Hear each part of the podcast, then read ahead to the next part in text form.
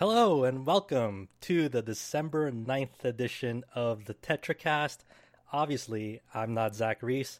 He's over in Anaheim at PlayStation Experience. So I'll be your host this week, Josh Torres. And joining me this week is James Galizio. Hello. And Chow Minwoo. What's up, everybody? So a lot of things happened this week. Uh, we'll get right onto them and whatnot. But you know, before we talk about you know game awards and PlayStation Experience and whatnot, uh, we'll talk about some of the games that we've been playing because you know, uh, like even though it's like just barely into December, there's already been a, a fairly good number of like new things that came out.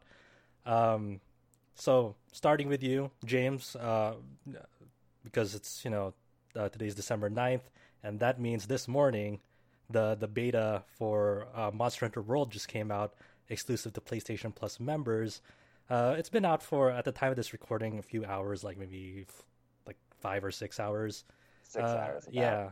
So Finally, uh, the, the well, seven hours actually. Yeah. 9 a.m. that's right. Finally, the uh, thing that I was actually brought on for. Well, you know, but, but hey, it's it's a big one. It, it takes a lot of pre oh prep. yeah. It takes a lot of research, especially because Yeah. the, it, it like you see how big Monster Hunter is in Japan. It's been big for a very long time there, and Yeah. you know Capcom has had this challenge of like, how do we get you know overseas people to kind of get into this idea, make Japan uh, or make the world as crazy for it as Japan has. And uh, they're really pushing for it. This was first revealed at the the PlayStation conference back at E3. Uh, it's coming to Big PS4, surprise. Xbox One, and PC. Uh, with the PC at a later date, and then the PS4 and Xbox One version at January 26th, I believe and uh, yeah, I mean, this is kind of my first hands on in it. I the last time I played Monster Hunter was Freedom Unite on the PSP, but I wanna before I take get my take on it, I wanna see how it is from like you know you're a Monster Hunter World ex or Monster Hunter expert. What do you think? Um, I definitely feel like it's kind of appropriate that your last Monster Hunter game was Monster Hunter Freedom Unite because even though there's obviously aspects of it from the last few games like Monster Hunter 4, you obviously have the weapon types that have been brought to the series since Freedom Unite, and you have some of the gameplay aspects like mounting monsters and whatnot. But for as many ways as Monster Hunter World definitely feels like Monster Hunter 5, it also seems like it's kind of bringing it back to the aesthetic and kind of the game feel that Monster Hunter Freedom Unite had, where it was more gritty, more realistic. I, maybe not gritty, but you get what I mean. Yeah, it- like Like uh, if you've because been with the series for a long time now and you tr- did that transition from PlayStation to when there were the Nintendo games, while it was still Monster Hunter, there was a noticeable difference in the aesthetic. It was a bit more colorful. You had Mhm. monsters that were a bit more out there. Not to say that the monsters that we're fighting now are any um, more subdued, but they feel a bit more natural. Whereas they, fe- I feel like some of the monsters introduced, like Zinogre and um, well, that was technically a PSP game, but after the shift to Nintendo Mhm. Tri, a lot of those monsters definitely, in contrast, feel a little bit more fantasy. I, Yeah. I guess. They, yeah, they kind of reined it in like a little bit with the, especially what we mentioned. Like the color palette is very, it's not, it's not like muted or, or washed out, but it, it's more reined in. It's it's not like bursting bu- like bubbly visuals. Like it's not like, just about. Sorry, it's Yeah. not just about the art style that really has kind of cemented that feeling with me, though. It's Mhm. also the fact that one of the, uh, for better or worse, one of the things that kind of reminds me of uh, Freedom Unite, I guess, in second generation, first generation games is how busy the maps were. Mhm. There was a bunch of like I remember pretty much any of the forest or swamp maps in um, Freedom Unite just had a bunch of foliage. Sometimes they got in the way, but it it felt like the area was a bit more fleshed out, I guess, at least in regards to how it looked like. Um, there's definitely a lot of that in Monster World. There's a lot of the verticality that came to the series from Monster Hunter 4 Ultimate, but there's again a lot of that foliage and a lot of that fluff to each area that was kind of in the older games. Yeah, and, and to and to clarify, this uh you know this beta isn't the full game. It's like a set of uh three stages with beginner, intermediate, and expert. uh, and like you can like fight up to like three different kind of like targets, but there's more like hidden monsters or uh, more unique monsters in there that are sometimes harder than the you know your base target.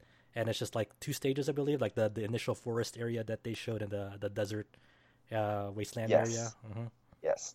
Um, and that way, it's a very typical Monster Hunter demo. And in Mhm. fact, I think that might not have been the best decision for Capcom to have gone with, because one of the the two things that Monster Hunter demos are known for is you fight three different monsters, and the time limit is reduced.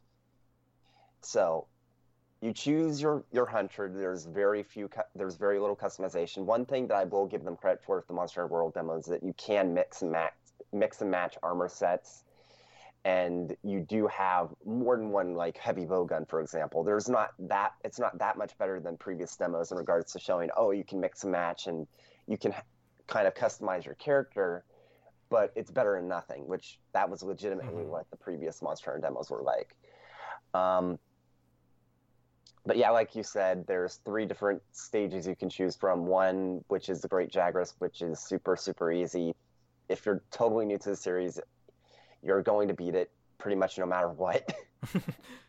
um, the the second one, which is a Barroth, which is actually an old monster from Monster Hunter Tri with a few new moves, not too much, but it, I think it's more used as a showcase of the Wildspire Waste since the third one, the Anjanath, is in the same area as the Great Jagras. So those the Great Jagras and the Anjanath are the two new monsters. Barroth is an old monster, but in a new area. And the the really funny thing that happened to me and my friends because uh, how we did it uh, this morning was the two of us were basically new to the series. One hasn't touched Monster Hunter series at all. Me coming from the PSP, and then there were two, you know, Monster Hunter vets with us, kind of guiding us through, like, okay, what, what are we gonna do? Like, you know, we have no idea how the fuck to play, but you know, it was, it was all cool and whatnot. So we started exploring together. Um, it- it's kind of weird how they do do it in the demo, where you have to open up a room first, and then you join on friends via like uh, the the room ID. And then I, I assume in the full game, you know, you'll be able It's, to yeah, you'll be able to invite from like you'll be able to do all the party stuff that you're, you expect. IDs. Yeah. Okay. So uh, we get together. Uh, I'm trying out, you know, the bow, uh, just a basic hunter bow and whatnot, and that was really cool. Uh, but we, we, we venture out on the on the beginner area, and right away, like uh, my, my friend of mine was testing, you know, how fast like you know you cook the meat in the series because you know the to to cook meat to restore your stamina, you have to actually put it like on a little skewer, and then like uh, you roll it around, and you have to time it of like okay, you want it well done to get the most out of it. Uh, so he's kind of testing like the timings for timings for it. and, Like it, to, apparently to him, you know, it was very very fast now. Like you know of it get, getting cooked. And then right as we're all we're all testing this, just we're basically outside of the base camp, just testing this. The the freaking Anjanath just comes to us and just ambushes us right right there. So. Uh, like right away, our first my first fight i- in that demo was with like the the currently one of the hardest you know monsters i i available in that demo build. We, we beat it. It took a while, but I was like, that, that that's wild, you know, that can just happen just randomly. yeah. I will say one good thing about the demo then, at least for new players, is that they're very lenient Mm-hmm. because usually in Monster Hunter games, the whole party can die three times. Mhm. So if one person dies twice and then another person dies once, game over. Right. In the demo, you have nine continues for the entire party. So it's much more lenient. Uh, one thing that happened with me, I did I did play with a group as well. I actually have a few um, in real life friends that wanted to get into the series. Um, one of them I actually played a little bit of 4 Ultimate with. Like he borrowed my old 3DS and we played a bit of it. He had fun then, and he's been waiting for a console Monster Hunter to actually get back into the series because he's very much a Sony guy. Mhm. And the other one actually played a bit of 4 Ultimate as well. So thankfully, most of us actually had a decent idea of what to do. Cool. Um, I mean, the one friend that had played Monster Hunter 4 Ultimate with me once, he just vaguely knew what to do, but still better than nothing. And um, so we got a full four person party, and it's pretty nice. We played for like three hours, like as soon as the beta went live. I want to say hmm Yeah. there was a lot of connection issues at Yeah, first. it, it was like the first like half 20, 25 hour. minutes. Yeah, It's, Yeah. uh, it's just you know typical, right? I mean, the, for them to actually rein it in and get back at like it actually working at this moment, like uh, with a free beta to anyone who basically has PS Plus, it's like it's kind of impressive. I, I was very impressed, you know, with the with the netcode especially. I was expecting a lot more desync issues, and I got very little to none. Like I couldn't really notice Yeah, it. after the last, after first hour, it was much much better. I yeah, definitely so, so it's Um, uh, it's good that like they have it. You know, uh, that seems stable Anyway, for the most part. My Anjanath story was a bit interesting because um, Rathalos actually ambushed us. Oh wow. So we were fighting the Anjanath, and we kind of stepped back as soon as we saw the Rathalos came in. It's like, wait, stop, let them fight. So, oh my gosh, this was great because the Anjanath kind of was up in the Rathalos' nest, and Rathalos was not having it. Grabbed the Anjanath with its talons, flew up, and dropped it all the way down. It did like a thousand five hundred damage.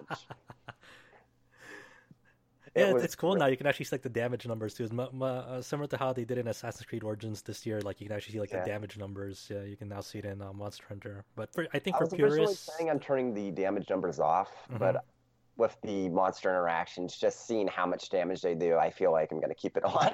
uh, yeah, I also like that they for the the voice options they uh, you know have the English, Japanese, and whatnot. Then they have the Monster Hunter language option, which you know th- does like the whole gibberish speak as well. That was kind of cute.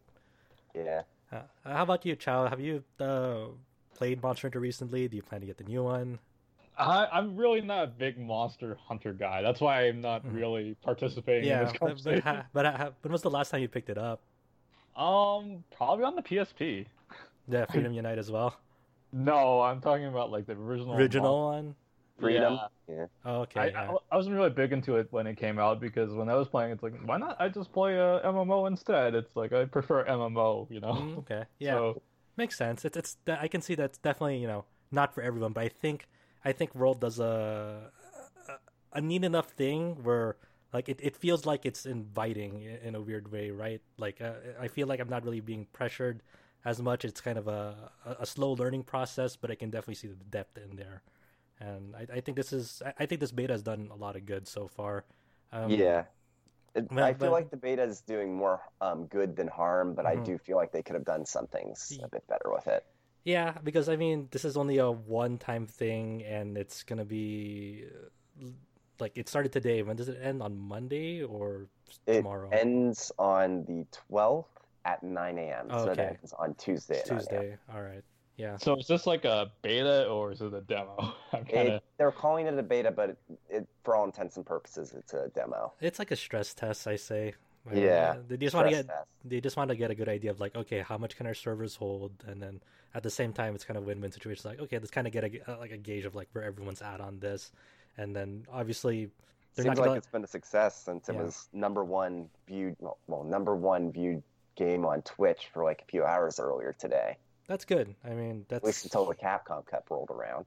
Yeah. I mean, de- definitely, this is what the Monster Hunter needs is like definitely more exposure and a more affordable way to expose itself. So, even though it's PS Plus only, it's a, it's a free beta technically, and so there's not like there's not like an opt-in process of like okay, I have to like fill out these forms and be like okay, hopefully I get selected. You know, not like the Dragon Ball FighterZ you win or something. So Yeah. it's like okay, just have at it. So I mean, Yeah, that's cool. They've definitely been really pushing the marketing on this one. It's Mhm. I think it might actually be the most marketed game this year. Just I- I- how like- how often it showed up at press events. I feel like Monster Hunter World is one of those like not not a last chance thing, but it's like this is the game that's like you know if you're in Monster Monster Hunter if like if you pick this up and you mm. play it for a few hours, like if you're not into it, you're probably not gonna like any other Monster Hunters in the future.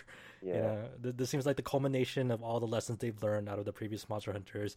You know, streamlining some stuff, making smart decisions, and even like you know adding on like a like a, a more fully featured story. Because you know in the past Monster Hunters you tried to do a quote unquote story, but it's it didn't never really leaned as hard as like full blown story cutscenes like this one will have. Yeah, I mean, they kind in a lot of ways the changes they're making to the story and the changes they're making to marketing feel a lot similar to the change from three ultimate to four ultimate. hmm And I'd like to stress that I I feel like a lot of people say that Monster Hunter is not popular in the West, and while it's definitely not as popular as Japan, and something that people don't really realize is that Monster Hunter 4 Ultimate actually sold over 1 million units in the West. Mm-hmm. Wow. So it's so for a 3DS good. game, Yeah. it was one of the most popular Western 3DS titles. Mhm. So it's going to be in. So the um, the fan base is already there, Yeah. and I feel like streaming and whatnot is going to really help this game because seeing the hype moments, like the really clutch moments of people like doing these really nice attacks, dodging like monsters at just the right moment, and I feel like that's going to do a lot of good for the game. Mm.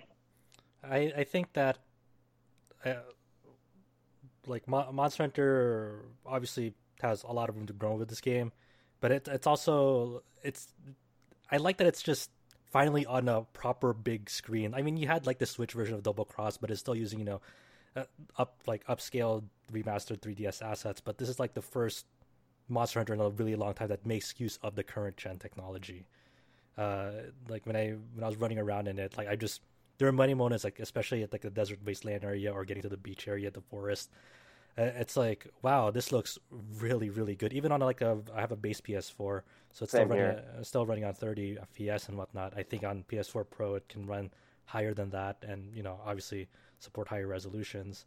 But um, it just it, it look it's a it's a treat to see visually, and I, I think uh, a portion of like you know pro, uh, prospective Monster Hunter you know buyers is like a lot of the, the games were like constricted on 3DS. The the con- control scheme of the 3DS is definitely uh, deterrent, yeah, especially for me. And like I was like I look at the looking at Monster Hunter games on 3DS. I'm like this looks really cool. I would probably like it if I had the time one the time to really put into it, and two if I could like wrap my head around you know the the strange control scheme on it.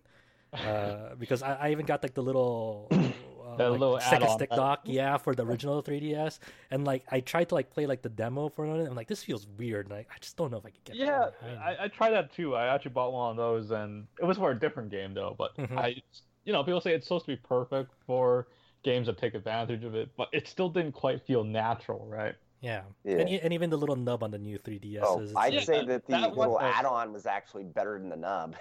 That nub I was believe actually- that. That that was horrible, actually. It's one like those um, old laptops where they have that little mouse in the center. You know what I'm talking about? Yeah, Not yeah, to yeah, mention yeah. that Mhm. I feel like a lot of people don't realize, but one thing I've noticed is that a lot of new 3DSs actually have defective nubs where it's really hard to push down on, like, kind of move it down or left. And I thought that was just that by design. No, to be it's not. honest, I was like, oh, okay. in addition, Monster Hunter 4 Ultimate, new 3DS, a couple of times because it wasn't working that way. And at first, like after like the second time, they stripped the screws, and I that's a whole nother story. But um, I, I really didn't understand that. Why couldn't they just put another stick in there? It's like, why does it have to be this I don't know. I mean, It's okay. We're moving on to the Yeah. bigger and better things, at least. But Yeah. that, that, that's cool. I mean, about yeah, Yeah. God.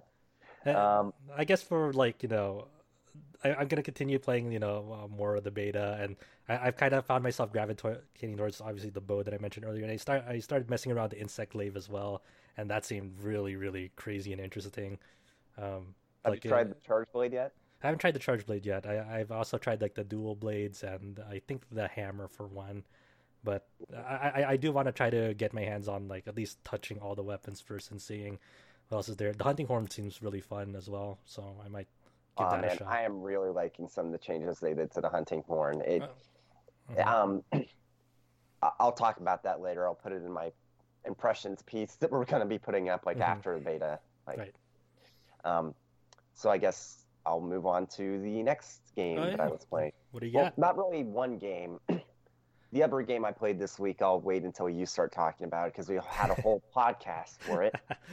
Um, last yeah, week, yeah. uh, Last well, week uh, actually, you, week couldn't talk about this, it. Yeah. yeah, last week I couldn't talk about it because we were doing the whole Xenoblade thing. Yeah. But the week before this, I actually went to uh, Round One, which is a an art, which is a bar slash arcade chain. That's, I believe it's Japanese. Yeah, I mean they, they usually import it. Like a lot of their uh, you know I think tabs there is definitely Yeah. imported from Japan.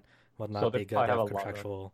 They have a lot of Mhm. really Handicaps. Yeah, they have, they have like Nessica like uh, cabs. They have a lot of like old school cabs, like from you know, ni- like They uh, Tekken 7 arcade SNK.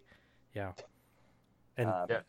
I Uh, remember buying my arcade machine, and I get like all these flyers from these guys that sell arcade parts. Man, it's like seven thousand dollars for. for yeah, all there we go. Recent arcade games. That's what and we're talking like, Uh, it's like what the hell? I'm Wh- pretty sure you- which one did you go to, James? The one in City of Uh, Industry? I went to the one in Lakewood. Okay. Yeah, I went to the one in Lakewood. Um, it was my first time going. I kind of went um, as a bit of a test drive for my 21st birthday because uh, a couple Oh, of my friends were thinking Yeah, about going birthday. up there, Belated like birthday. spending it. Well, no, test drive. Oh, test drive. my, My bad. 21st is on January 14th. Uh, I went because uh, uh, my dad needs some help with something up in my family's apartments in Long Beach. So we were heading up there anyways. And he said, Hey, you were talking about how you're going to go to this arcade up at near Long Beach with your friends. You want to check it out with me? And it's like, "Um, Okay. Yeah, why not?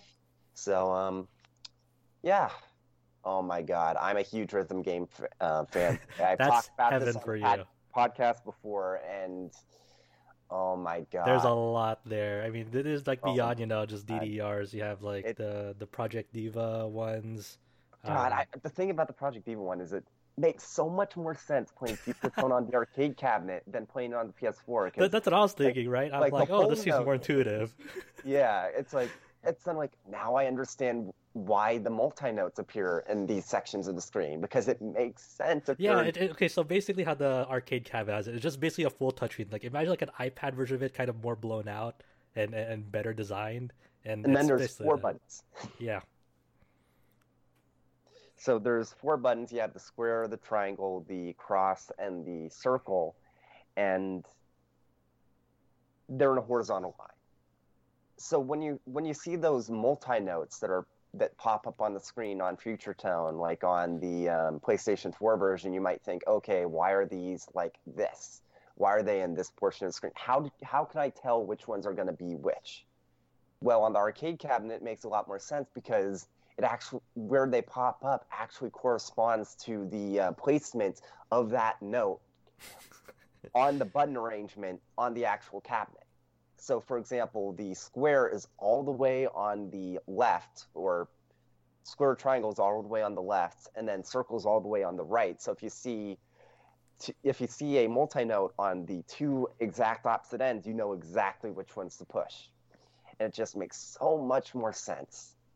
I'm trying to think of what else they have. That did they have any DJ Max variants there? Yeah, they had a DJ Max game. They also had DJ Max Technika tune. Oh, okay, yeah, yeah. They had Groove Coaster. They had uh, Pop and Uh, Music. They, They, they still have a DDR there, right? No? yeah, they have Uh, DDR. They have a couple of those types of games. Okay. They have um, They had, um, um. They have the Final Fantasy Theatrhythm Yeah, that's what I arcade thinking. game, which is super easy. I mean, if you've played the 3DS game, you know how to play that. It's super super easy. Um, Um, I have one question. Do they have cave shut ups games for for that arcade? which one? Like cave games. They're basically like shooters, like The, airplane the shooters. shmup, the cave shmups. Yeah. I didn't actually see any shmups. I, I don't remember seeing them and I went months ago either. Which is kind of a shame, but it's Yeah. They have um, fighting games. They have fighting games. Yeah, Um, yeah. Did, did they yeah, still have, uh, did, did they still have uh, like the the big ass gunslinger Stratos setups? Yes, they do. Okay, cool. Um, and I think the I, it just barely came out um, when I last went. Like I think it was called School of Ragnarok or something. I don't know if that's still Oh, yeah. alive. That's there. That they That's were actually um they actually had a Japanese bill um, well not billboard but Japanese like standee advertisement in the arcade Yeah, section. I remember that. Yeah. Okay, t- tell me Uh, I'm not okay. going insane, but like the control scheme for that is fucking weird. Like the layout of it is. Uh, I'm bizarre. sorry. I, I pretty much just played rhythm games. Okay, well, that, that you probably won out in the end because I, I sat there like I probably, probably for a good like forty five minutes. I, I played School of Ragnarok, tried to like wrap my head around how the hell am I supposed like who is this control scheme layout for? It's positioned in such a weird, awkward manner.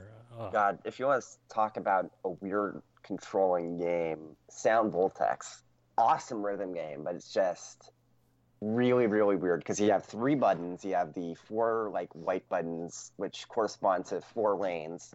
You've got these two orange buttons, which correspond to two halves of the lane. And then you have these two analog dials that you actually need to use to like every now and then to kind of control like these tracks on the side. It gets really crazy really quick. I'm, I'm trying to think. Um, they they never picked up the the Dissidia arc, uh, Final Fantasy arcade game, right? It's not, still not there. Uh, I'm surprised they didn't, considering that the Theatrhythm. Yeah, I know. I think there has to be some weird con- like segment or, or the contracts are just too insane. Like like say the Gundam Extreme versus games, like they don't really carry them. I know the one I had nearby had a Gundam versus Gundam Next, but. They, they didn't have any of the Extreme versus ones there. I, I'm kind of crossing my fingers just in the back of my head that somehow they get like the rights to like do Fate Grand Order Arcade because I I kind of want to try that. They had yeah. this big they had this big event like you know a few yeah. days ago. Uh, finally showing it off, and it's basically like you know the Dissidia three v three, but with Fate Grand Order characters. The the weird thing about it is like there's this weird weird real life card like component to it that like you get card packs and like you use them with the machine to like God. operate. That and reminds me. That sounds like Project Diva mm-hmm. Future Tone machine. Uh, mm-hmm. Uh, when I imported Project Diva X on Vita, like the Japanese release, before it was announced for localization, then a week after it came out, they announced the localization. Ah. um, uh, I, I, actually I actually got a card to use with the Project Diva Future Tone arcade machine, and I forgot to bring oh, it. Oh no! So I'm gonna be bringing it when I have my 21st. But oh my god, that was pissing me off. All that progress lost. You know what? I kind of have a similar experience. There's this one arcade game. There was no ports of it in any console, so I thought there was only one way to play this game. It wasn't emulation because there was no it wasn't emulated during that time. I was like, the only way is to buy arcade mm. machine and play the game. God. so I did something that ridiculous around my high school years. I was like, we're gonna drive all the way to the next city, pick up the arcade machine, get the arcade board, and play this game. then God. next month later, they announced the Xbox 360 port. I was like, mm-hmm. mm-hmm. I was like, shit. There's a very nasty cycle with uh, Gundam Extreme versus players, uh, where they released the the console version. So like they released the PS3 version of the uh, Extreme versus, and then like the week later they announced the Extreme versus Full Boost for Japanese arcade, which is you know the sequel to that. And then fast forward like two to three years later, they released Full Boost finally on consoles. The next week later, they announced Maxi Boost, the uh, sequel to that for Japanese arcades. It was just like, well, we're never going to be on par with them, you know.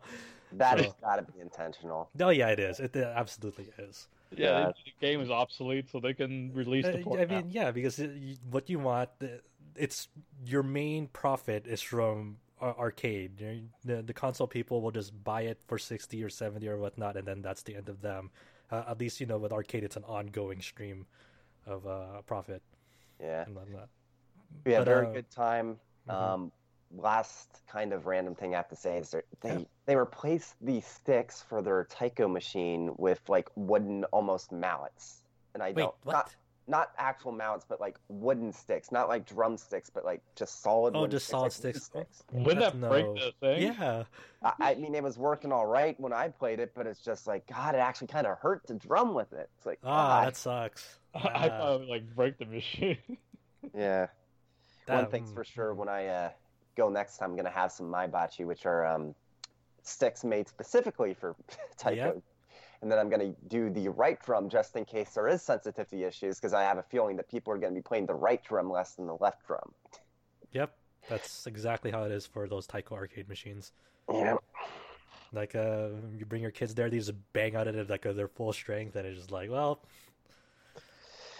it seemed to be all right, though. I mean, I sucked, but that's just because I'm still getting used to actually playing the stuff on the drums. I was able to do uh, Cruel Angel's thesis on the hardest difficulty, though. So Rad. That's that's, that's really that good. YouTube video. you know the one. Mm-hmm. So, um, give me an update on your Xenoblade 2 progress. Where are you at? Um, I am at the end of chapter six. I've been kind of delaying moving on to the very end of it because I know what um, the next part is probably going to be end the end of the chapter. I'm just I've heard bad things about chapter seven, so I'm kind of just delaying the inevitable here. Hey, you should at least still go for it. Don't don't take Tuva's warnings. That's a smooth. Well, no, I know I know I'm gonna really I know I'm gonna I I'll be perfectly honest here. It's not the best game of the year, but personally, Xenoblade 2 so far is definitely my game of the year. So, Mhm. um, I'm 60 hours in. I am doing. I've done a bunch of the side quests. I've there's so many Merc missions. You know what I, I hate about So the thing about you know what the thing I hate about Xenoblade going on right now? It's how these people that didn't really understand how to play the first one and they pick up the second one and they're even more confused and expect it's like the second one's gonna be, you know I I mean, it is a very systems heavy game, you know. So I mean, if, if, you're, if you're not used to it, like if you're not used to seeing like all these kind of systems interact and like, in- Like- in a weird way, like I, God, I, I don't totally get even- like people who are, who are lost Don't get, it. even get me started on the whole development system and then how that ties into the deed system, hmm which ties into a bunch of other systems like the fact that we're to get more than one five, more than five booster items for core opening, you need to get certain deeds, which is annoying as hell. So yeah, uh, like I, like I mentioned in my review, there's like there's like all these little things about it that just like add up. Yeah, that's why I find it hilarious. Like, God, all these yeah. critics are ripping this game apart for being too overly complicated. You know, it's like if they played the first one and they expect the second game to be more lax on this kind of crap. You know, it's like I don't know. T- tell me the. In some ways It's a bit more lax, but in other- other ways, it's just like God. The Merc mission system in general, just that. I'll be completely honest. That does not need to be as grindy as it is. yeah, really it- it- like the interface for it needs a lot of work. It's uh, it And it should way- not take as long for each I, I, th- I think. I think the the one way to, to make the Merc mission a lot more tolerable is if you just had the option to say, "Hey, I'll, I'll send the same team to go off and do that mission again." It's like, they'll just give me that option. Like, would you like to send them off again in the same mission, same team? It's like, yeah, sure, whatever. Uh, What I want is an ability to say, "Hey, can you do the Merc missions in real time, so I don't have to be playing the game while this is going on?" Because you have a bunch of Merc oh missions yeah, that's right. how Mhm. long, and it's like, Mhm. I mean, you you you, you, you can kind of make it like it's like I can move forward, but I've got two Merc mission teams with a few blades that I actually really want for battles at the end of the chapter out. And it's they're gonna take an hour, and it's like I don't really have many more side quests. So right now I'm just doing a bunch of salvaging and raising development Yeah. levels. So, so okay, so tell me the the top three things that have surprised you in Xenoblade 2. Bad, uh, good or bad? The number one thing that surprised me, I knew the soundtrack was going to be good going in, but I didn't realize how good it was going to be. This is probably my favorite soundtrack in a video game of all time. Wow, holy shit, that's one hell of a claim. It and oh my god, if you knew how crazy I am about music and video games, Mhm. that's Oh, yeah. even crazy. Oh my gosh. It, there's a lot of neat things they do for that soundtrack for sure. Well, I don't could probably win the next year's uh, music award. Uh, Yeah, still I'm- eligible for ours this year. You know, I mean, any, anything in this year still mm, still counts.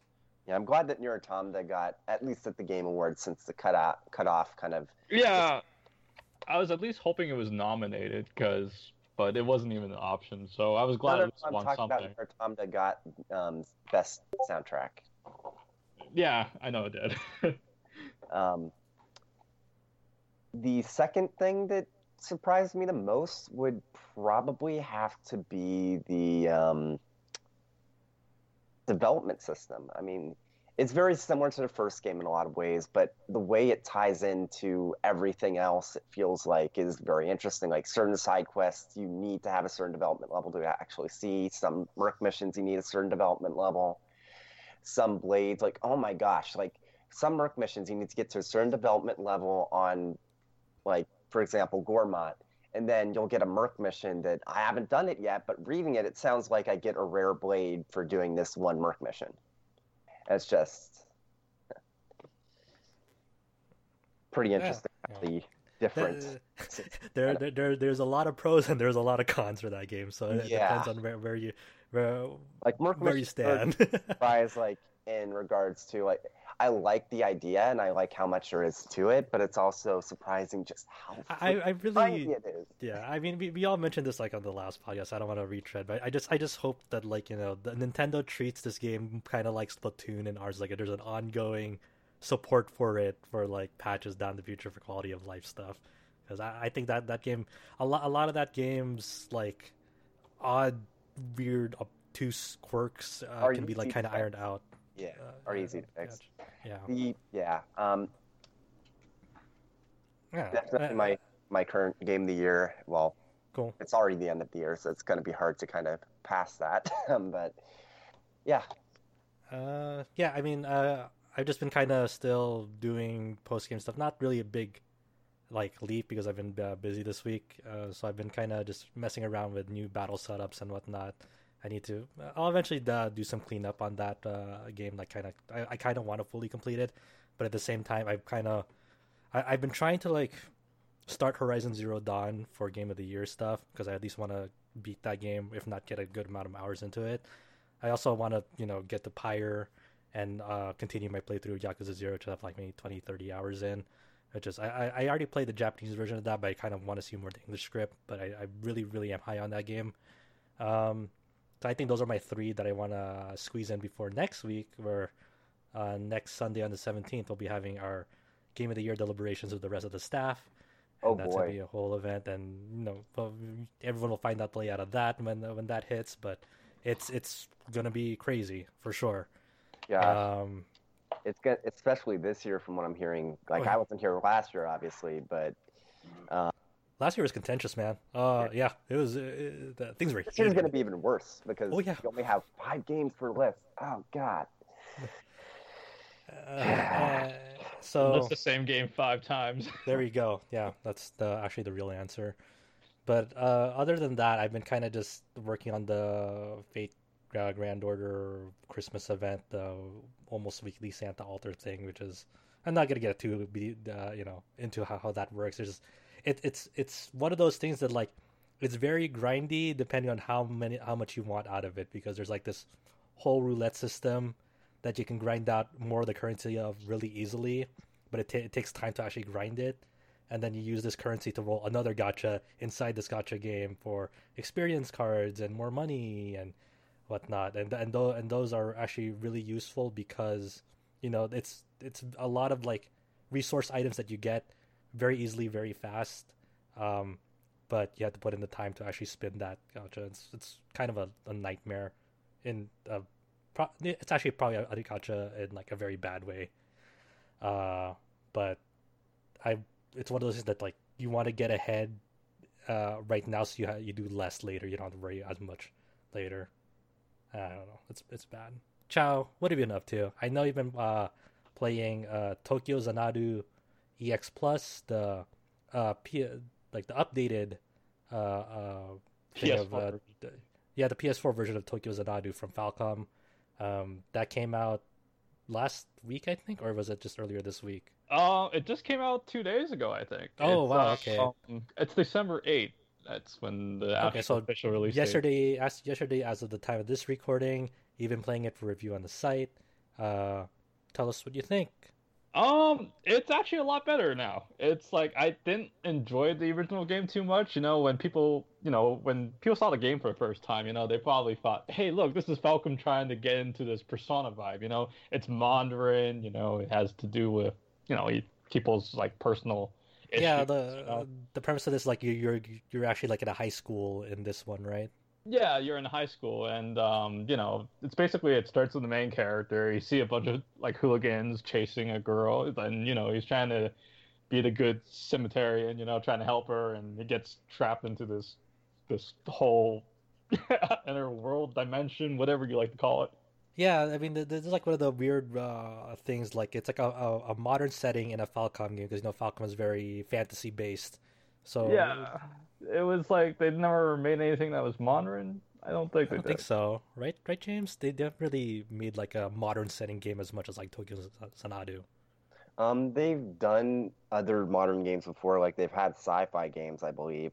But um, yeah, Tokyo Xanadu is more of a one of the there are very few like modern quote like down to earth kind of thing. Yeah. Yeah, like I what I really didn't like about the original game was um the combat was really easy. Like everything I don't think I ever saw a game over screen, no matter how hard you try. You it's like you gotta like kill yourself in order to get a game over. Yeah, I hear like even like a nightmare difficulty, like the original Vita version, like that was still a breeze to you know a lot of people. Basically like you got like a thousand healing items. If anything goes wrong, you just open the menu and you just heal yourself and you know, it's like and the characters are super overpowered, so you never have to worry about dying.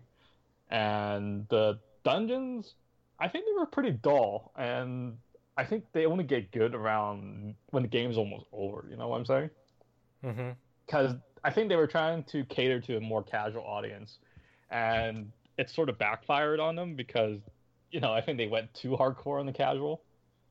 Well, I wouldn't say it backfired on them, considering it sold almost like I- I think it sold 100,000 units in Japan. It, it sold well, but a lot of the fans' feedback was kind of mixed at best. They weren't like super positive about it. You know what I'm saying?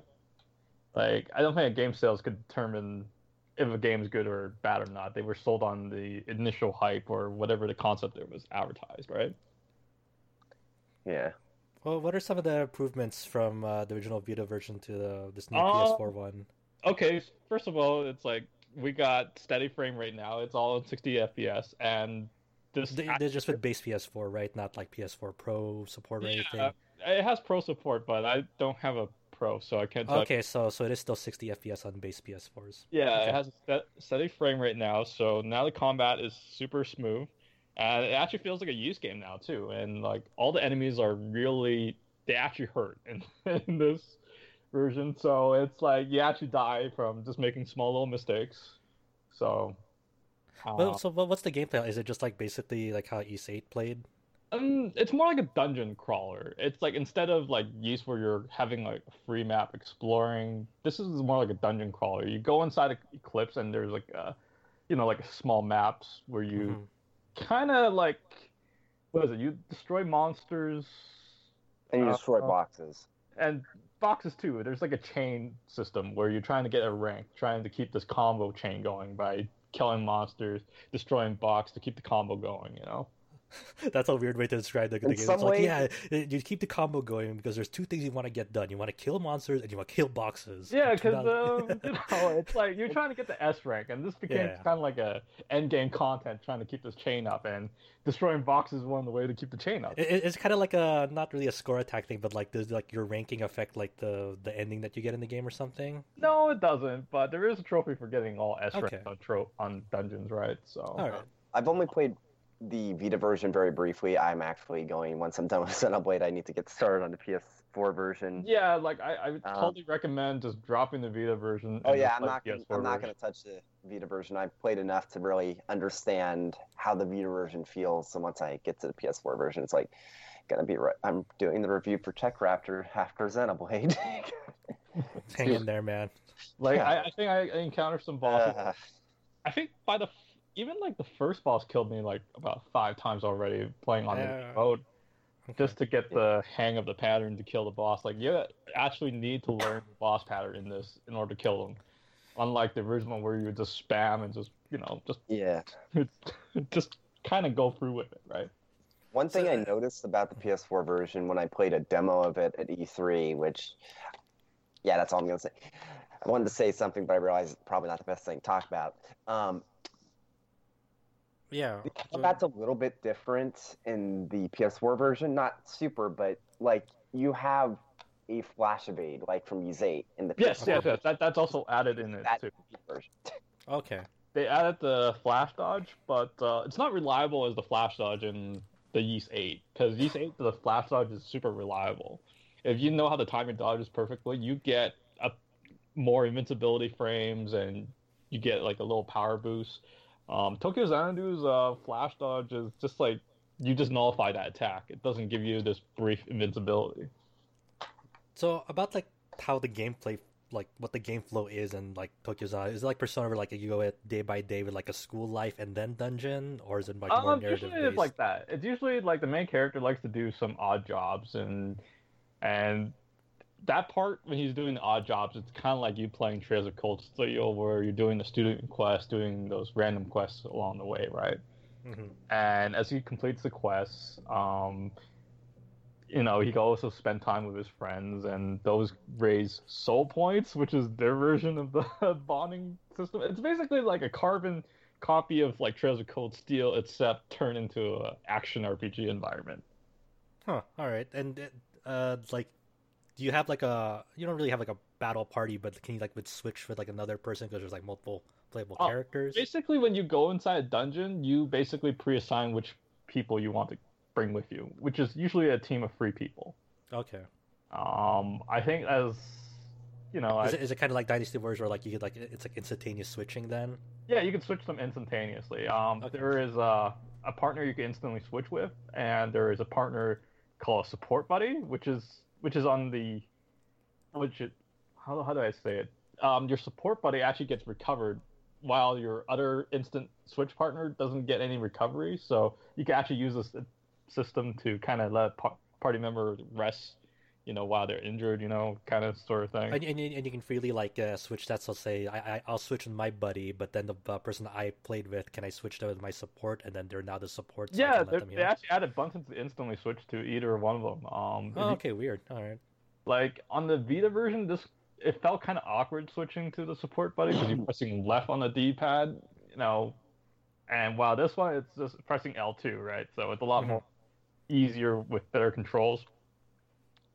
Um, other things they tweaked it was like the X Drive system. Like in the original, there is a function called X Drive where you kind of link the status with your buddy, and you become like really overpowered for like a short 30 seconds, right? Right.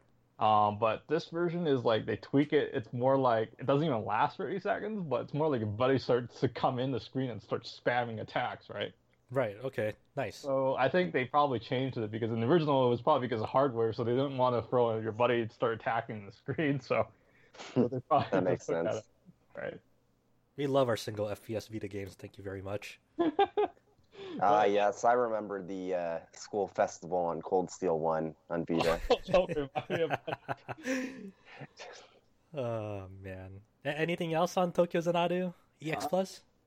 Well, there's a there's like new side stories. Every time you clear a chapter, you play a little side story where you play like kind of like a party member without the mm-hmm. main character involved, and they'll be like, "Oh yeah, I hate the main character," or "Why do you have a crush on the main character?" You know? Uh, I, I I actually like that where like the, all the side stories are just like, yeah, I fucking hate this dude, but I have to like travel with him, just like due due to circumstances.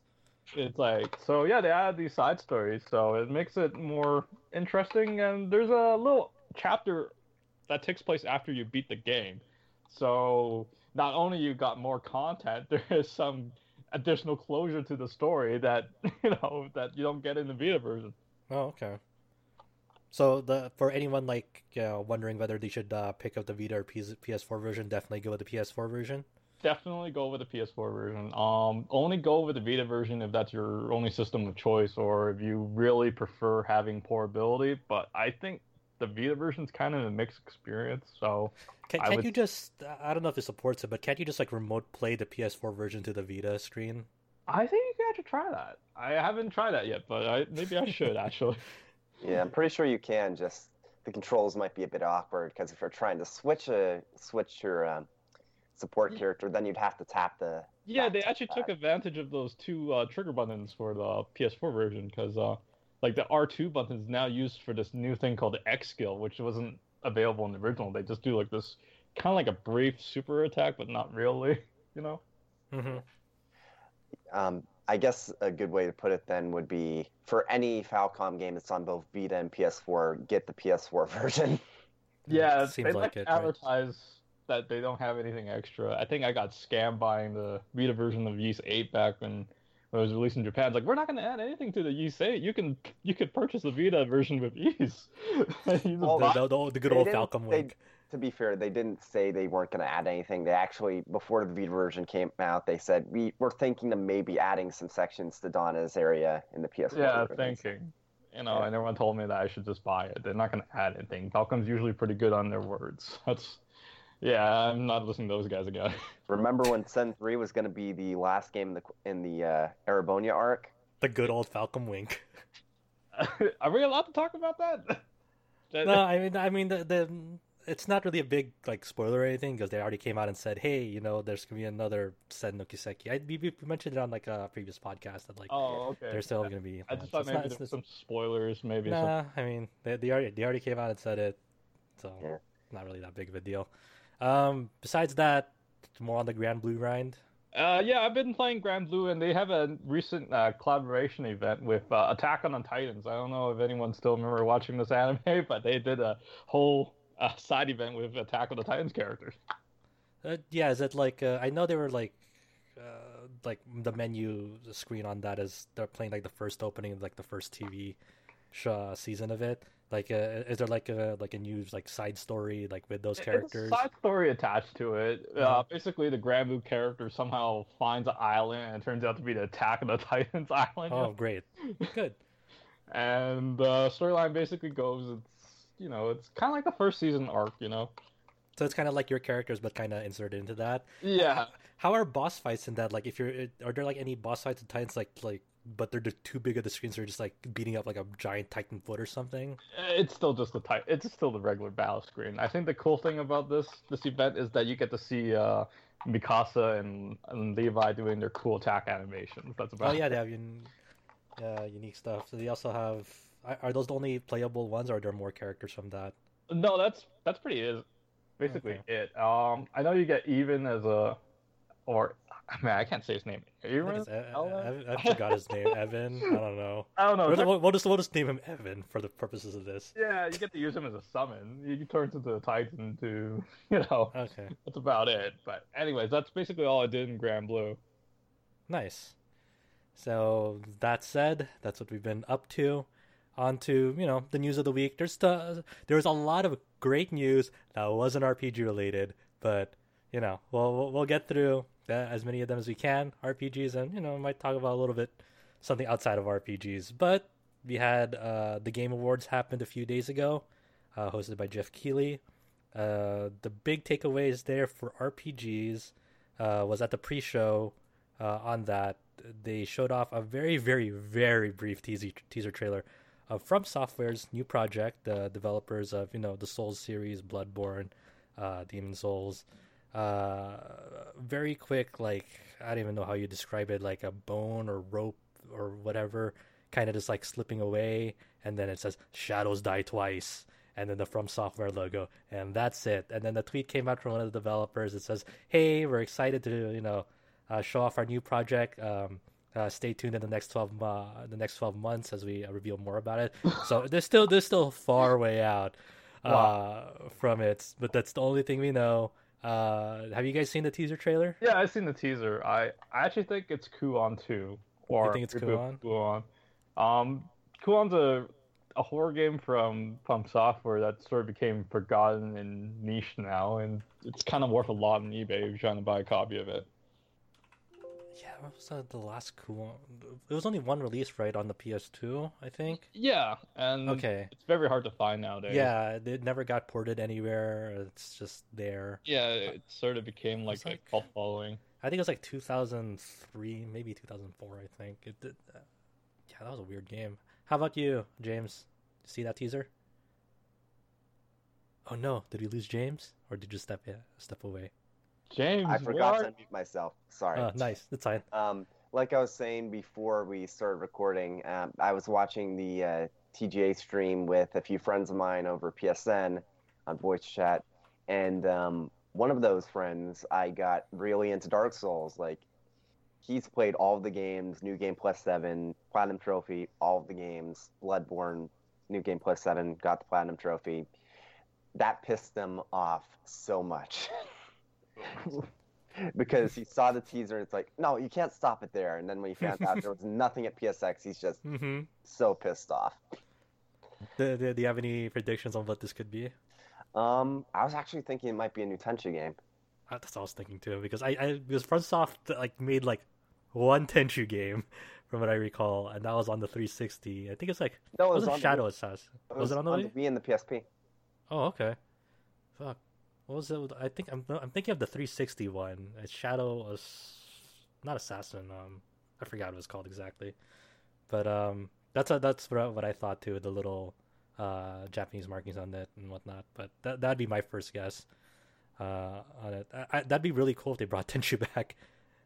Uh, I would love that because uh, in Tenchu, like the shadows are a big like near death mechanic in that, so that's what kind of gave it away for me. Yeah, the shadow died twice line. So Yeah, I, I I don't know if that was like ever mentioned in that, but I know that um it they make a big deal of that in in there. I don't even know what, what would a new Tenchu game be like. What would the new Kuon game be like? That's I'm I- I'm fine with it as long as it's not like Souls. I think the Souls series needs a bit of a a break. big break. Yeah, I, I'm good with it. If like if there was no new Souls games for like next five years, I'd be totally cool with it. I know the Souls fans would be upset about that. I know, but look, I uh, think the- the, the- creators a little worn out by making all that. there there's all sorts of like games that are like take on the spirit of souls already that like i'm fine with like everyone kind of giving it uh, a hand for themselves and like you know their own interpretations of it and I, i'm fine with that writing that until you know FromSoft like returns to that kind of that concept again with like a totally new twist or whatnot so i don't know I, i'm hoping it's not bloodborne 2 or there's no way it's demon souls or dark souls 4 or whatever i would not think Not But- with that Asian letters in no, no. Yeah, I, I I would say yeah, Kuon and Tenchu would probably be our best guesses then. What what would you want out of a new Kuon, Chow? Um, I don't know. I just want something something cool. That's all. Um, what is it? When it comes to uh, concept art, Kuon had some really cool monsters, and I hope I see something like that using the current technology. Yeah, I, I think uh, I think if they kind of use if it was cool on like kind of use PT as like an inspiration for that kind of moving in that direction, I think that'd be a, re- a really neat twist on it. I think it'd be because FromSoft tried to like revisit kind of like a horror game again, and in this day and age is kind of a weird, baffling thing. But at the same time, they they they kind of struck a weird horror element in Bloodborne that like no one has been really able to replicate because like the sound design in Bloodborne, right? If they kind of use that inspiration into Kuon, that'd be kind of all sorts of fucked up. And there's also like a thing with Kuon too. It's like it's like one of the only like horror games that takes place in the you know in like the Sengoku era or whatever you like to call it, like the ancient Japanese setting. I don't mm-hmm. see much games that actually takes place in that setting. Like, yeah, can you think of anything that that has that kind of setting? the only the only ones that would somewhat almost come close is Fatal Frame and Siren, and th- those Yeah, don't really strike that. though. Yeah, You know, it's like ancient, like we're talking like Onimusha era, yeah, of course. Yeah, but without the cool samurai swords to kind of get away with killing these monsters, right? hmm Yeah. How, how about you, James? If it was a Tenchu, what would you want out of a new Tenchu? I've never played a Tenchu, so I honestly don't know. Great, awesome. Then that's uh... no, no. I mean, uh, yeah, the their weak uh, Tenchu has been like on a weird kind of downward slope, uh, in my opinion. So hopefully, if it is a Tenchu, they could somehow. I Revive just that don't remember any of their games. I, I played the one on PlayStation, if I remember, and I don't remember it being any good. but yeah, Tenchu is definitely not a series that's like, oh yeah, I remember all the great Tenchu games. It's like I don't know, there's like maybe one or two good games out of that series.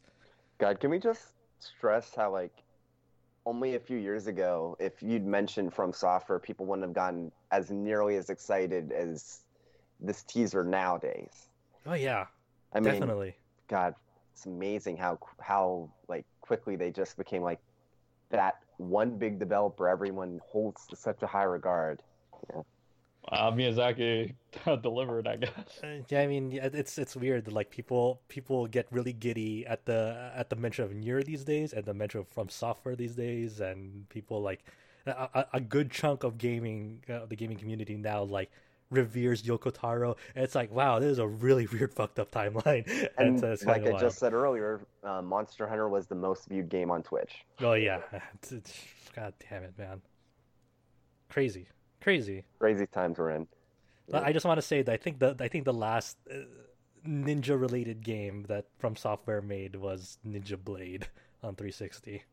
And Never played it. we- d- good, don't. huh. So hopefully they they don't go to that as like some sort of weird inspiration if it is like Tenchu or anything. I don't know. Maybe it'll be completely something new. I hope so. Or maybe it'll just be Enchanted Arms 2. I'm pretty sure it's a sequel just because of twice in the teaser. Nah, You don't, you don't you don't say that unless it's a sequel usually. Yeah, Or maybe it's the, the second remaster of something. I don't know. Mm. I don't know. Just like ever- Shadow of the Colossus. I don't remember they doing much remasters except for that Dark Souls 2 port. No, I don't Might think be a. Demon Soul 2 port. Well, I mean, not. Demon Soul, Demon Soul. Demon Souls 2 port. There we go. Ah, That's I that, that's thinking on another level. That's fucking universe Oh, brain gosh, right there. But you I know like what I mean. Demon Souls. Yeah. Like, Oh, yeah. It's like, eh. uh, the other uh, RPG related thing out of the Game Awards was uh, it was actually a really neat reveal. Uh, Eiji Aonuma came on stage. There was like a, a, master sword on stage that he pulled out and then raised up on the screen, and then the a new trailer for the DLC of the Champions Ballad uh, in Legend of Zelda: Breath of the Wild uh, was shown, and then they're like, "Hey, it's coming out tonight." So as of the time of this recording, it's already if you bought the expansion pass to uh, Breath of the Wild, it's already there with you. I think it takes place after the main game. Uh, I know Adam was playing it, but he couldn't join us for this podcast. I haven't been able to try it. I haven't so, been able to try it either. I got it as soon as I saw the trailer because it's like, okay, twenty bucks for this and the Ever DLC, probably worth it. And then I started reading the impressions online, and apparently people are actually kind of disappointed with it. So what is it exactly? Do you actually get that bike that they were? You do yeah, yeah, you get the bike. Yeah, the, part of the trailer was at the very end of it. They showed off that Link uh, was riding a motorcycle, but it's like all like ancient armored themed uh, and whatnot, and they called it the Master Bike. Master uh, Cycle? no, they called it the Master Cycle Zero. Was, was it the Master Cycle Zero in ja- Japanese and the Master Bike in English? No, they called it Master Cycle Zero in English. Oh, awesome! That, because I better. remember, like my friend that has not played Zelda, he just started laughing his ass off because of the name. Oh man, they need to add this car to, uh, or they need to add this bike to Mario Kart. Yeah, I know that's all. They have that bike actually. in Mario Kart. Really? Oh fuck! They do. What are it's we doing? It's not the exact same thing, but they have an Epona like themed bike for Link in Mario that's Kart. That's not the same. yeah, the, it's not. It's not dressed all fucking fucked up, all ancient technology. Like that's not the same bike. I, I really want to ask Otto about like how the bike works in game. That just seems, you know, oh no. But yeah, that's probably Epona on steroids. Yeah, I, I want to get my hands on it. Uh, you know, see what it's all about. Breath of the Wild, one hell of a game still. Uh, it won Game of the Year at the Game Awards, so uh, we'll see how it fares here. Um, I imagine a lot of people are going to be pitching for it as well.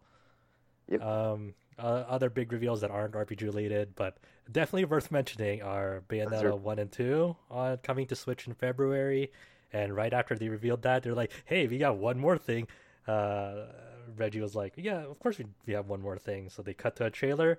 They announced Bayonetta three for the Switch exclusively for the Switch, much like Bayonetta two. So I imagine they have a, a similar agreement with Nintendo there. Platinum Games does uh, for keeping that Nintendo exclusive. So that's very exciting. Uh, seeing Bayonetta uh, continue. It, uh, excellent. Very interesting it. how the trailer for Bayonetta 3 is very, very reminiscent of the Bayonetta 2 reveal trailer. Mm-hmm. Very, yeah. very reminiscent. Um, I guess uh, the other thing we should bring up from the Game Awards is it's not an RPG, but uh, does your soul still burn? Soul Calibur 6. Yeah, hell yeah! For PS4, Xbox One, and PC coming next year. Uh, uh Harada-san and uh, and uh, and, and one of his proteges uh, came out. Uh, both worked on Tekken Seven, obviously, and then saying, "Hey, you know, my protege is gonna take in charge of the next Soul Calibur entry using the lessons he learned from Tekken Seven." And it, it's uh you know we got we got more uh, of a better look on that at PlayStation Experience. They showed off a gameplay preview and whatnot. They, it, it seems to be like a kind of a maybe a soft maybe a soft reboot because they showed off Mitsurugi and Sophitia and they look way younger. So they might be doing a Mortal Kombat 9 thing of like, oh, we're gonna restart the story, but like tell a better like you know. You what know, they've said the is that it's um it is taking place at around the same time as Soul Calibur One. Okay, cool. I wouldn't say one. Probably they, Soul Edge. They said that it's taking place around the same time as Soul Calibur One. Whatever it ends up being. like I, I, think it would. I think it would be. Yeah, I, that's what I would think. Like but... this looks even younger than her counterpart in, or I'm just saying the character looks even younger than her counterpart in uh, Soul Calibur. It looks like it's Soul Edge. Period. I, think I, I think uh, I think there's a good return to form because the Soul Calibur story was getting so fucking out there by by the fifth one. I was like, I don't know. The fifth one totally on. fucked up the story. They, you know, they added all these characters and all the old characters somehow died, and they have no explanation for them. so I was like, oh, okay. Here's it was it was a weird like um not really MK10 situation, but uh. It, was like you know, Sophitia's like children are like here, like you're supposed to care about them. It's like okay, cool, I guess. and it's just I don't know. I, I think th- there's a lot of repolishing, I guess, that needs to be made, and I hope they kind of they kind of make good on that with this one. I, am very excited. I, I, like what I see so far. Uh, they they say that you're gonna try to get it up at the speed like uh, what Soul Calibur two did, which is even better. Um, I think that was like all the, and of course the new Death Stranding trailer that they showed off at the the game. We're Awards. not even going to try to explain it. No, just go watch it.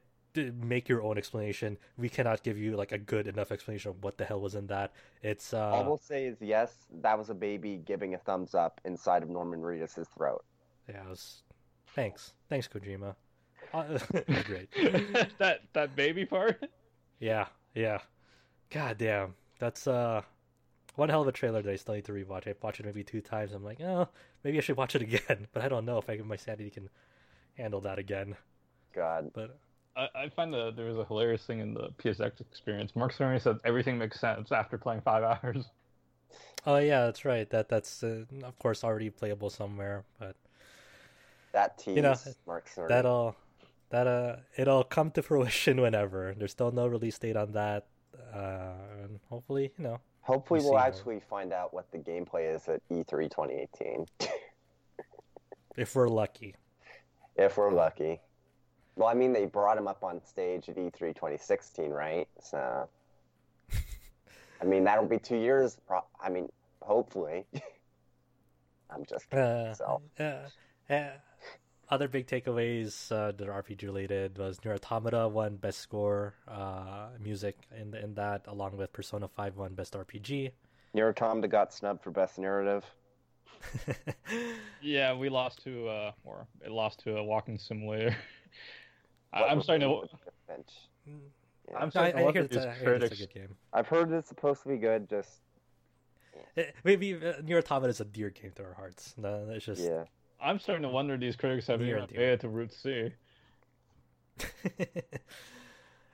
um, so moving on, we uh, Zach went over to the Idea Factory press event that took on uh, place the night of the Game Awards. Uh, they didn't really have much to say. They did uh, announce that Mega Dimension Neptunia V2R is coming uh, to PS4 sometime next year. Isn't that basically That's... the same thing as Mega, uh, Mega Dimension Neptunia, but it has a VR mode? that's what I think. I people say there's like a more refined, uh, like it's still like Neptunia V two, like in the same story and whatnot, but there's also like a new refined thing in it, in it along with like a new VR room uh, feature. I don't know too much about it. I haven't really, can't say I'm really that interested in it. Yeah. But you know, uh, it's what look. There's to be a new Neptunia game, multiple, maybe multiple new Neptunia games from every year, and it's been that way ever since 2006 or five. Remember the one year when there was like five Neptunia games on Vita in a single year? Yeah, yeah, they they released all Rebirth games or whatever in a single year. It's like, yeah, okay, I guess. And the thing is, you always find them in like digital sales for like five dollars or later. So people will buy it. Fuck, dude. I mean, that that's how my friends bought it. They're like, I don't even know what the hell this thing is. Yeah, I bought so it fucking cheap. It was like dirt cheap. I was like five dollars, just like I don't know, free cups of coffee. So yeah, pretty much. Yep. Uh, they also announced that uh, the PC version of Cyber Dimension Neptunia is coming out sometime in February next year. Uh, that's already out on the PS4. Uh, and also, uh, I think a new Hakuoki thing is coming out as well. Uh, but that was all, all out of that. And then later on that night, or was it actually earlier in that morning? Yeah. Uh, they finally announced Square Enix announced that Romancing Saga 2's Vita version finally release date on there, December fifteenth, making good on the promise uh, uh, of it of its Vita version eventually coming out after the smartphone release. So that's coming out on December fifteenth, and they also added that uh, Romancing Saga 2 is going to be released on PS4, Xbox One, Switch and PC as well on that day. Yeah, and he, yeah, but... do mean PC because it's not just Steam, but they're putting on the Windows 10 store. Oh yeah, that's right. yep. Hell yeah. so it's not on what? So it's not on Steam apparently. No, no it's, it's on, on Steam. Steam. It's Steam and Windows 10. Oh. I wonder okay. if it's gonna be. Uh, I wonder if it's gonna be Xbox Play Anywhere then. I'd have to imagine. Yeah. I mean, it, that'd be a weird thing if it wasn't. No. I, I love this game. It's just yeah. I don't think it's for everybody. You know, saga games are really I... hard to recommend for other players. It's like yeah, yeah. It, I will say a... the fact that they're putting all of these ports in for essentially the Western release makes me feel hopeful that we might actually see um Scarlet Grace come over now. Man, I would love that. If they, It's really good. please. It's really good. That's all I hear about is like, yeah, it's really good. It's like, well, Everyone man, says uh, it's like one of the best Saga games ever made, but it's like it actually has a four star out of five in the Wow. Japanese Amazon, and that's pretty hard because everyone nitpicks about everything in the Japanese Amazon. Yeah. If Yeah, it if it's uh, above three and a half stars on Am- on Amazon Japan, chances are it's a good game. it's a game of the year. Yeah, I will. Yeah, I could say that. Um, Worth but yeah, noting, I- Xenoblade 2 has four stars on Amazon Japan right now. boom, there you go. um, yeah, that's awesome. I love Romantic Saga too. I have very fond memories of that. But like as Chow mentioned, Saga games are, are work on a very, very, very different fundamental level than like what you're used to in Final Fantasies, Dragon Quest. It's very non-linear. It doesn't hold your hand. It has very awkward mechanics, but it, it's definitely worth giving a shot for sure. Though it's Yeah. just it's one of those weird RPG series that like I I love that it continues to exist. It's Like- also one of those RPG series where you cannot grind. No, definitely not. Grinding is actually bad for you, technically. it, it's like it's like it's kind of like it, whenever Adam mentions that like Last Remnant is very a modern take on a saga game, it's de- he's definitely right on uh, right on track with that. Like if you if you played Last Remnant and you liked it, saga games might just be for you.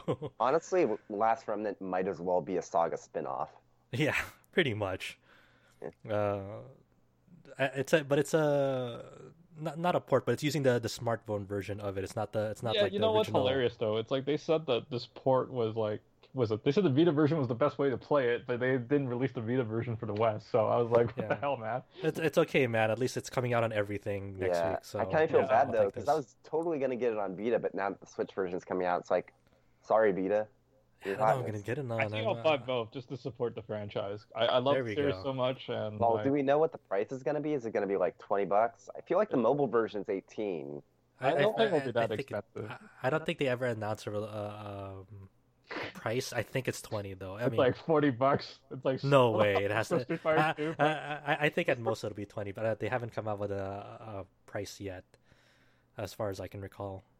Um, also announced is Stardew Valley is coming to PS Vita next year, um, but due to the constraints of the Vita, uh, the multiplayer update for that won't be coming to it. So, I mean, it's it's still Fair it's still uh, sacrifice. yeah, exactly. It's still a fucking phenomenal game. Uh, perfect for the Vita, especially for on the go. Kind of, it, it's it's one of those easy games that like you get sucked into and you want to keep on playing. So it's cool that that's coming out to Vita, and you know more Vita support for next year as well. Yeah, Still has legs. yeah. I mean, Uh, it- it's good to see. Yeah, it's good to see that the Vita is final getting what it, what essentially feels like the last little bits of indie support it's gonna get. Don't mean to be pessimistic, just with the. I mean, the, the, yeah, we, we talked about this, like you know, with the the runaway success of the Switch. Like you know, Switch is doing like you know, it's gonna rob Vita of, of its market because you Yeah. know if you want your game to sell, you're gonna put it on the Switch these days, not the Vita. Well, there- technically, I see the Switch as a Vita successor, even though it's Exactly. That's it. Yeah, yeah, same here. Like I, I think in the end, like we all benefit from it because you know there's Switch gets a lot of things uh, right. You know, unfortunately, the shortcomings the Vita couldn't over, overcome. But it's uh, still a in terms of in, handheld. in, but- in, ter- in terms of portability, I still think that like the Vita has the edge in terms of like you know oh no, doubt. obviously battery life and like just being able to fit in your pocket. You know what But- really solves a lot of problems? Just having SD card support just makes it a lot better. yeah. weird, huh? That's crazy how that works. what are you talking? You don't want to pay three hundred dollars for like hundred fifty gigs? You Come don't on now. even get 150 gigs. I pay know. I'm, I'm just making up shit. Yeah. 100 bucks for that 64 gigs, and I feel I was like, what the hell did I just spend my money on? I spent a hundred bucks for a 32 gig when the Oh. Vita first came Yeah, I out. did that too. It's like this is like overpriced piece of shit, you know. Yeah, It never went down in price either. I think it's still that fucking expensive. no, no, it's 80 bucks now. Oh joy. Yeah. Not gonna that they makes have- it much better. God, yeah. I just wonder when they're gonna make a 128 gig card because my space is all used up. no, Sorry, you they're have to never take out gonna a loan for that. They didn't even bring the 64 gig overseas.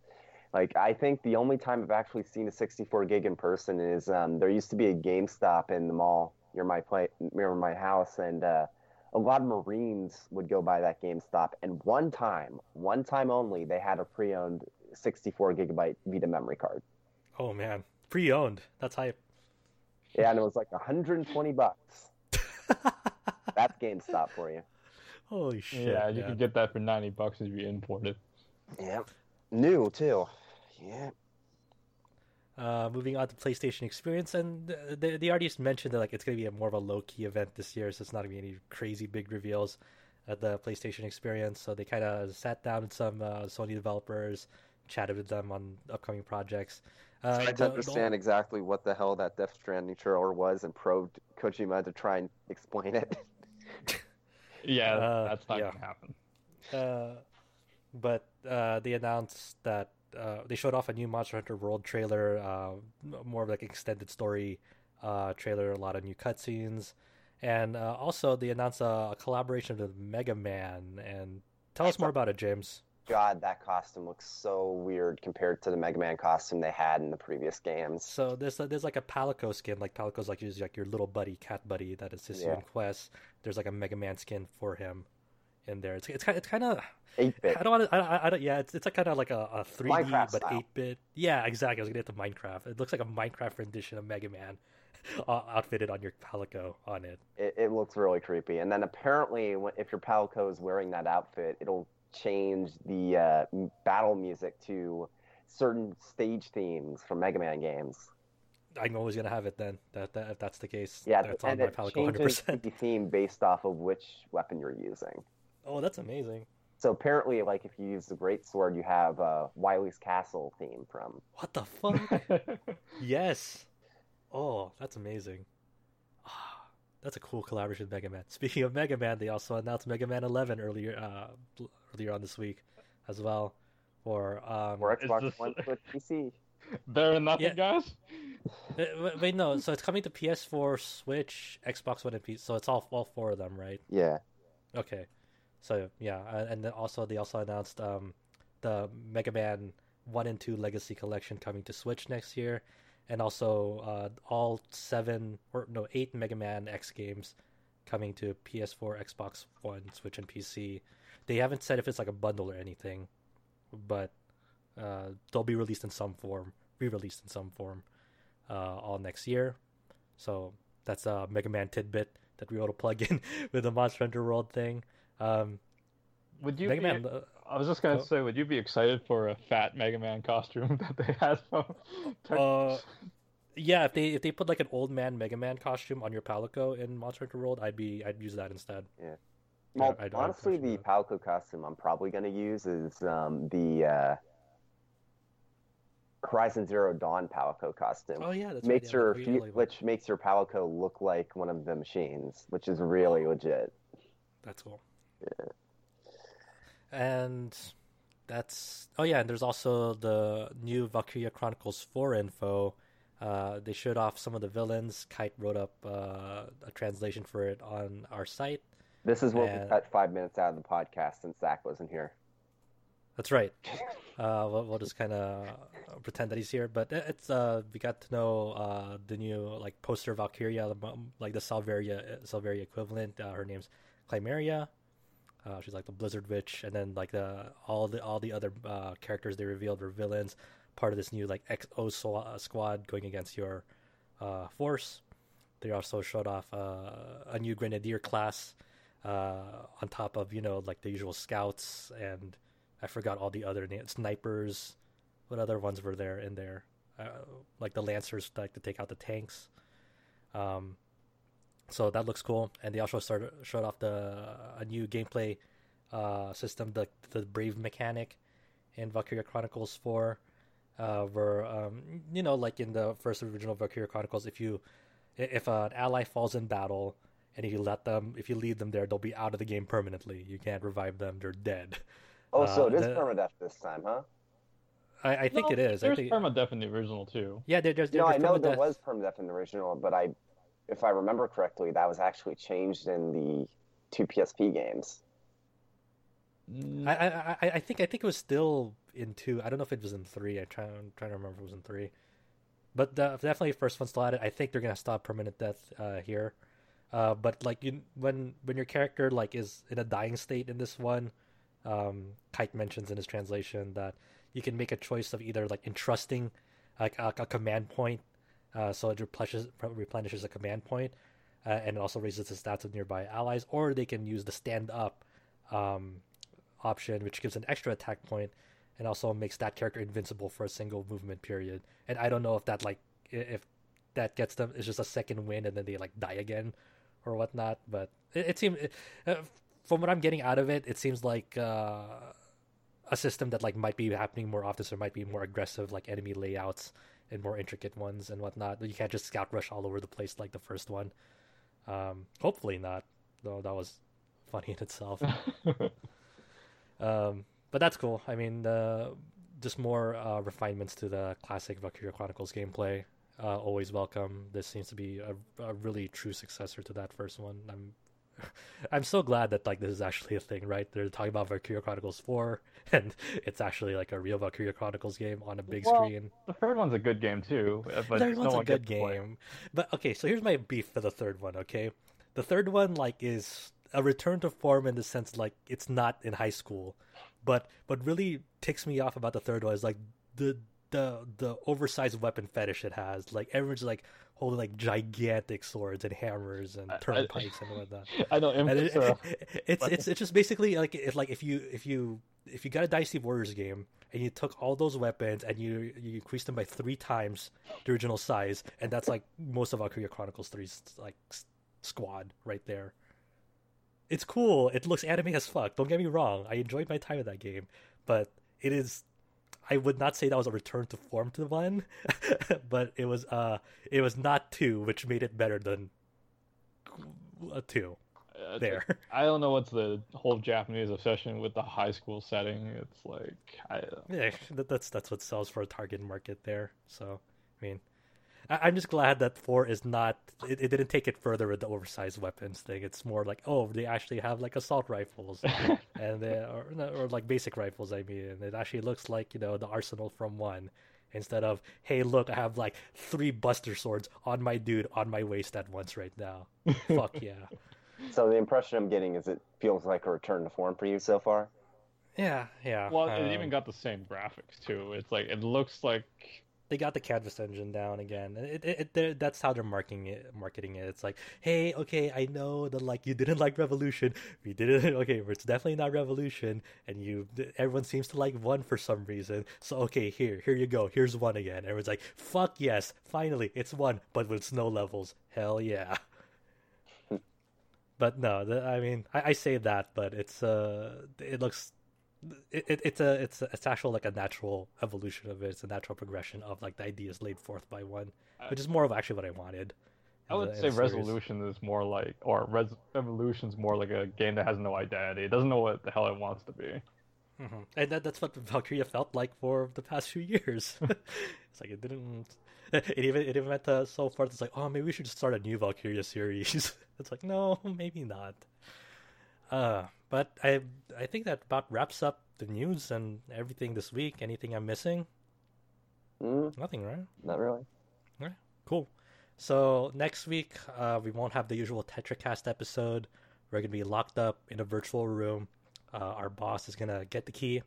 He's gonna swallow it, and he's be like, "Hey, we're we're gonna stay in this room until we find our games of the year." And it's going yeah, to be glorious. It's gonna be great. Help us. So so you'll see that up uh, during the holiday season, um, usually at the last week of December. And yeah, and you'll find out what RPG sites games of the year are. And there's also um, we also have the reader's choice uh, poll for what your games of the year are. Uh, you know, and we usually have an article for that, like saying like what did everyone vote for? We'll break it down and like what came close, what was third and fourth place. So if you if you really feel strongly about Persona Five or Horizon or Nier or Mass Effect Andromeda or Breath of the Wild and all those other games.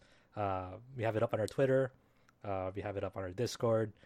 Um, the, the, the link to that uh, you can vote multiple times, like for different games, if you feel strongly equally for other games. So yeah, go vote. Reader's choice. You can find us on uh, on our site on rpgsite.net. You can find us on Twitter at rpgsite, where Zach is at PlayStation Experience tweeting his ass off about everything he's seeing. There's actually a lot of like neat little booths at PlayStation Experience this year. They have like uh, like the Shadow of the Colossus one. They have like a little like thing where you actually climb up physical Colossus to like stick the sword in. So that's pretty cool. They have uh, you can visit our Facebook page over at facebook.com slash rpgsitenet, our YouTube over at youtube.com slash rpgsitenet. You can search it up, search us up on Tetra, uh, iTunes or your favorite uh, podcast app on uh, Android, just by searching TetraCast. Our official link for Discord is discord.me slash RPG site, where we have a Xenoblade Chronicles 2 room. We have a new Game of the Year 2017 room. So if you feel really strongly about a game and you want to make your list, let us know on that channel. Uh, and also, uh, with our Twitter handles, James, where can we find you at Twitter? You can find me at the Sweet T H E S W W E E T. And Chow, you don't have a Twitter, I don't think. I don't have a Twitter. I okay, just... good. You're still you're still you're still fighting the good fight out there. the the actual correct answer. And you can find me over at HD Kirin, H D K I R I N. And that's a wrap for this week's edition of the TetraCast.